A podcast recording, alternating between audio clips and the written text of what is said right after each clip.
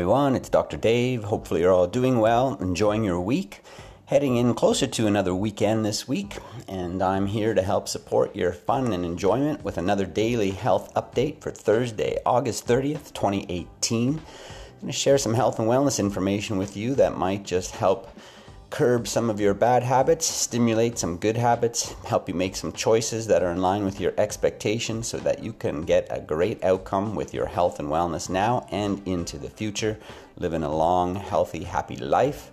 Not going to treat, diagnose, prevent, or cure any illness or disease with our time together today. However, when you start taking those baby steps towards better health and wellness, you just never know what's going to happen with any health condition. And uh, you can be better than you are today by doing something good heading into tomorrow. Here's an interesting uh, little fact for seniors art therapy helps seniors with mild cognitive impairment. Past research has shown that individuals with mild cognitive impairment have an elevated risk for dementia. In this study, researchers observed that seniors with mild cognitive impairment who participated in a creative expression program for 16 weeks experienced greater improvements in their cognitive function than participants who received standard cognitive training. Therefore, these improvements persisted up to six months following the end of the program. That from the Clinical Interventions in Aging Journal, July 2018.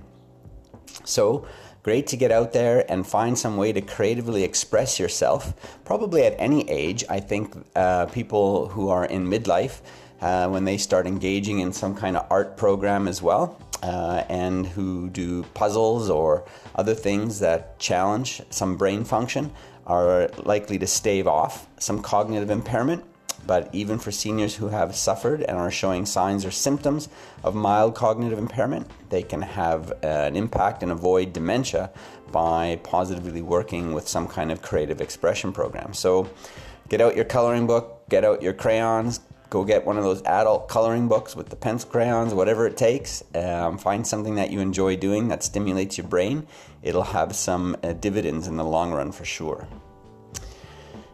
Movement is linked to lower risk of inflammatory disease mortality. After monitoring the health of over 3,600 seniors for over 14 years, researchers report that physical activity and sitting time are each linked to a reduced risk of death from inflammatory disease such as allergies, asthma, autoimmune diseases, celiac disease, glomerulonephritis, hepatitis, inflammatory bowel disease, and reperfusion injury. More specifically, the research team observed that moderate physical activity levels can reduce the risk of inflammatory disease related death by at least 33%, while sitting more than seven hours a day doubles the risk. That from the Frontiers in Physiology, July 2018 when you're sitting, uh, there's not a lot of movement of fluids in your body, the same as it is when you're active. And the movement of fluids in the body help get toxins and waste out of your tissues, and it helps deliver air, water, and food to those tissues on a cellular level. And that process helps uh, decrease the risk of inflammatory buildup uh, in your body. And inflammation is one of the leading contributors to several health problems.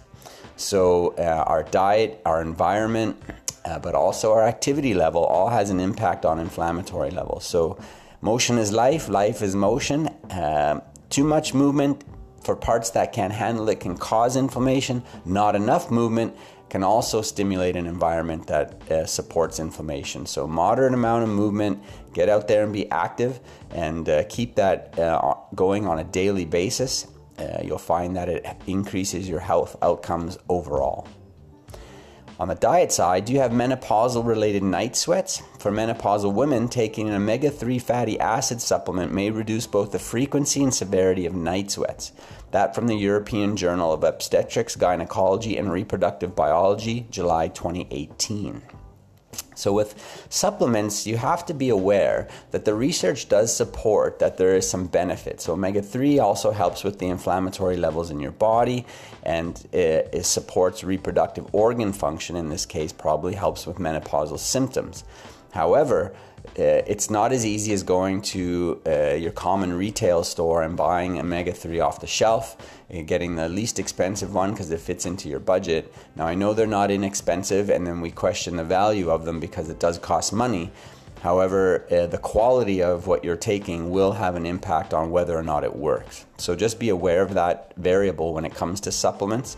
The research does support that there is a benefit, And um, it, but when we try to duplicate those benefits, we have to do what the researchers told. So there's a certain amount of dosage, there's a certain frequency, and there's a certain quality that's required uh, in that dosage in order to have the same outcome as the research. So you have to duplicate what they did in the research to get those same results for you. Okay, so that's the important link between um, the science and um, getting the outcome. The other thing about the science is that they didn't use uh, anything that uh, is is crazy unique or cutting edge or leading. Omega 3 is probably just a very common but good quality, high quality, pure source uh, to get the result that they got. Okay, so nothing trendy, nothing that's a fad or a remarkable product um, is necessary. On the exercise side of things, exercise benefits Alzheimer's disease patients. Executive functions are a collection of mental skills, working memory, reasoning, multitasking, problem solving, and planning skills that help the brain organize and act on information. A systemic review of data from six published studies concludes that patients with Alzheimer's disease who engage in an exercise program may experience significant improvements in their executive function skills. That from the Aging Research Reviews Journal, August 2018. So, getting out there and doing exercise is actually good for your memory, your reasoning, your ability to multitask, your problem solving skills, and your planning skills. So, exercise good for your heart and lungs, good for your uh, physical appearance, good for weight loss, but also, again, very good for uh, brain function.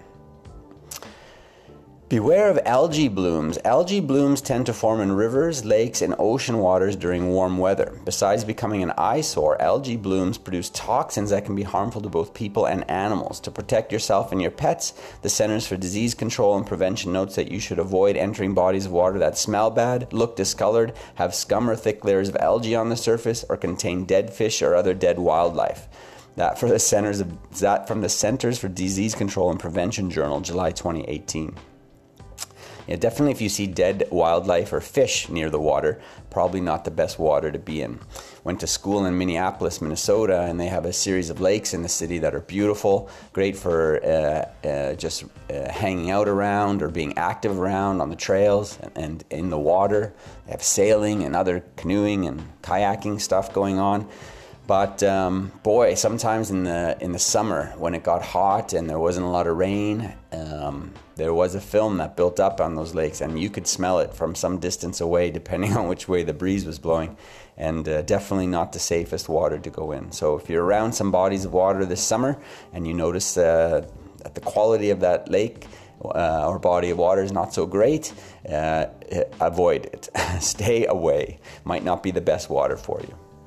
And finally, on the chiropractic side of things, neck and back pain common among young athletes. A recent study set out to determine the frequency of neck pain and low back pain among 452 young male elite amateur athletes from a variety of sports. The results showed the lifetime prevalence of neck and back pain among, among members of this group to be 38.8% and 42% respectively. Furthermore, neck pain was most common among basketball players, while the risk of low back pain was greatest was lowest among wrestlers. Additionally, basketball players reported a greater level of disability associated with neck and back pain than athletes from other sports. That from the Journal of Exercise Rehabilitation, June 2018 definitely challenging your body, especially at a very high level. You get the fitness benefit, but you have to watch the possible dysfunction it can create. Uh, basketball, obviously, hard on the spine and also hard on the lower extremities, the knees and the ankles, because of the cutting. Uh, court sports are tough like that um, because it's a non-linear kind of activity. Good if you play it in moderation and recreationally because it moves your body in ways you wouldn't otherwise move it. But when you're pushing at a higher level and you're trying to compete, um, that on a regular basis can build up over time and create some health problems like back pain and neck pain, as well as other joint pain. So, for young athletes to be under chiropractic care, preventatively to make sure none of that builds up as joint dysfunction later on in life is very valuable. In fact, that's how uh, I was and my running cohorts in high school were introduced to chiropractic was not because of accident or injury, but purely as a preventive measure, measure and as a competitive tool. It put us, uh, gave us a competitive edge to optimize our function, even though we weren't necessarily going in based on how we felt or what we could feel. What we went in because we knew it was improving and uh, allowing our function to be at its best. Right? And the same can be for you, whether competitive or recreational or just an athlete of life. Uh, chiropractic gives that same benefit.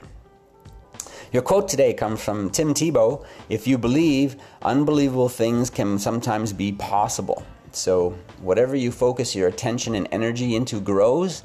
And if you have dreams, desires, hopes, ambitions in life, and you believe in those and you put energy into them, you just never know what's going to grow. And when you're healthy, you're able to support those outcomes even better. So stay plugged into our daily health updates. We're going to help support all the things you want to achieve in life because you live your life through your body, you live your life through your nervous system. And when you keep that system regulating, controlling, and healing the rest of your systems well, you're going to have the best health outcome, creating those great experiences in your life every day. Tomorrow's Friday, end of the week. I'm going to catch up with you then with your daily health update. Talk to you soon.